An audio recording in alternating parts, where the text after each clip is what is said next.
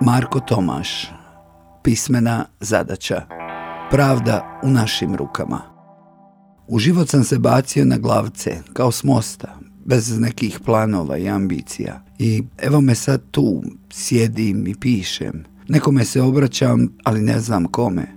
Unatoč izostanku planova, evo već devetu godinu za redom zatičem sebe kako s njom kitim malu božićnu jelku koja stiže iz daleke Kine i onda zavaljen gledam filmove s Jamesom Stewartom. Ove godine izbor pao na gospodin Matušek i ljudi koji rade za njega. Ipak u meni vlada nemir. Neretva kao da se pobunila. Nebo kao da je sručilo nešto nalik kaosu u ovu dolinu. Kažu neki da su čudni putovi gospodnji, Čudni od toga su samo ljudski zakoni i načini na koji dodjeljuju pravdu. Prije tri mjeseca kćerkicu mog prijatelja pokušali su namamiti u kombi. Dva lika, pedofila.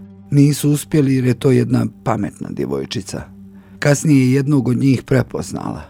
Uhapšen je.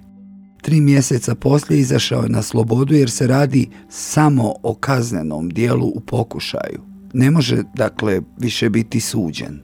Zato sam ja, da ubacimo malo rime, sluđen.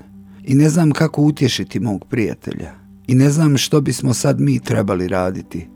Uzimati pravdu u svoje ruke, poslije robijati zbog manijaka. To su pitanja koja postavljam svima nama, pogotovo onima koji govore neka institucije rade svoj posao. I onda još jedno pitanje za kraj.